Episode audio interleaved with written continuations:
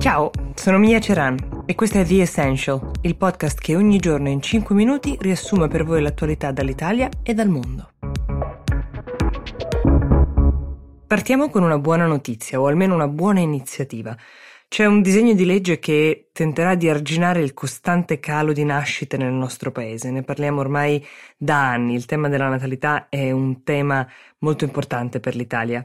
Si tratta del Family Act, o meglio di un'iniziativa che fa parte, insieme ad altre, del Family Act e che prevede un assegno universale di 200 euro al mese per ogni figlio a carico di una famiglia, a partire dal settimo mese di gravidanza fino ai 21 anni di età del figlio. Dai 18 l'assegno cala nel, nel, valore, ma viene erogato direttamente al figlio stesso. Il disegno ha già ottenuto l'approvazione della Camera e si attende ora quella del Senato.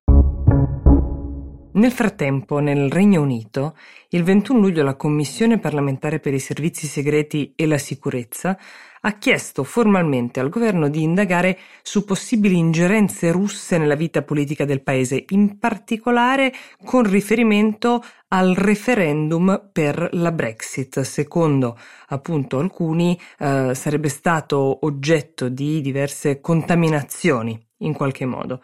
Il governo britannico sostiene che non ci siano prove di un intervento di Mosca nel referendum del 2016, però l'indagine di fatto deve ancora iniziare. Non accenna a migliorare la situazione di tensione tra Cina e Hong Kong.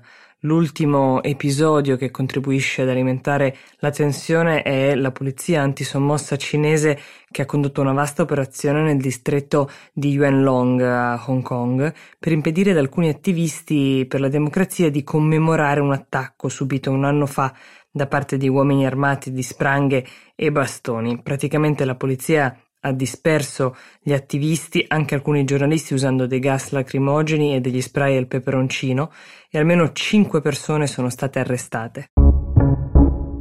Veniamo ora alle prossime elezioni americane. C'è stata una candidatura recente piuttosto bizzarra, quella del cantante, del musicista statunitense Kanye West. Ehm, una candidatura che molti avevano uh, bollato come quantomeno mal calcolata, infatti è arrivata in maniera tardiva, non sarebbe riuscito neanche a candidarsi in tutti quanti gli stati.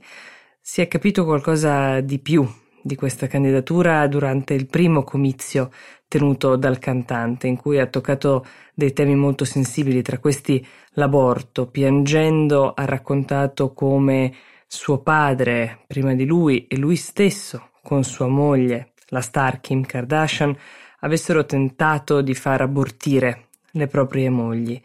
Um, ci sono state delle reazioni ovviamente molto forti a queste dichiarazioni. Si è sentita in dovere di spiegare l'accaduto Kim Kardashian stessa con uh, uno dei mezzi che maneggia meglio in assoluto, i social e lo ha fatto spiegando che suo marito è affetto da una sindrome bipolare, che la famiglia è impotente di fronte alla potenza di questa malattia e non è in grado di gestirla costantemente. Ha chiesto sia ai media che al pubblico privacy ed empatia.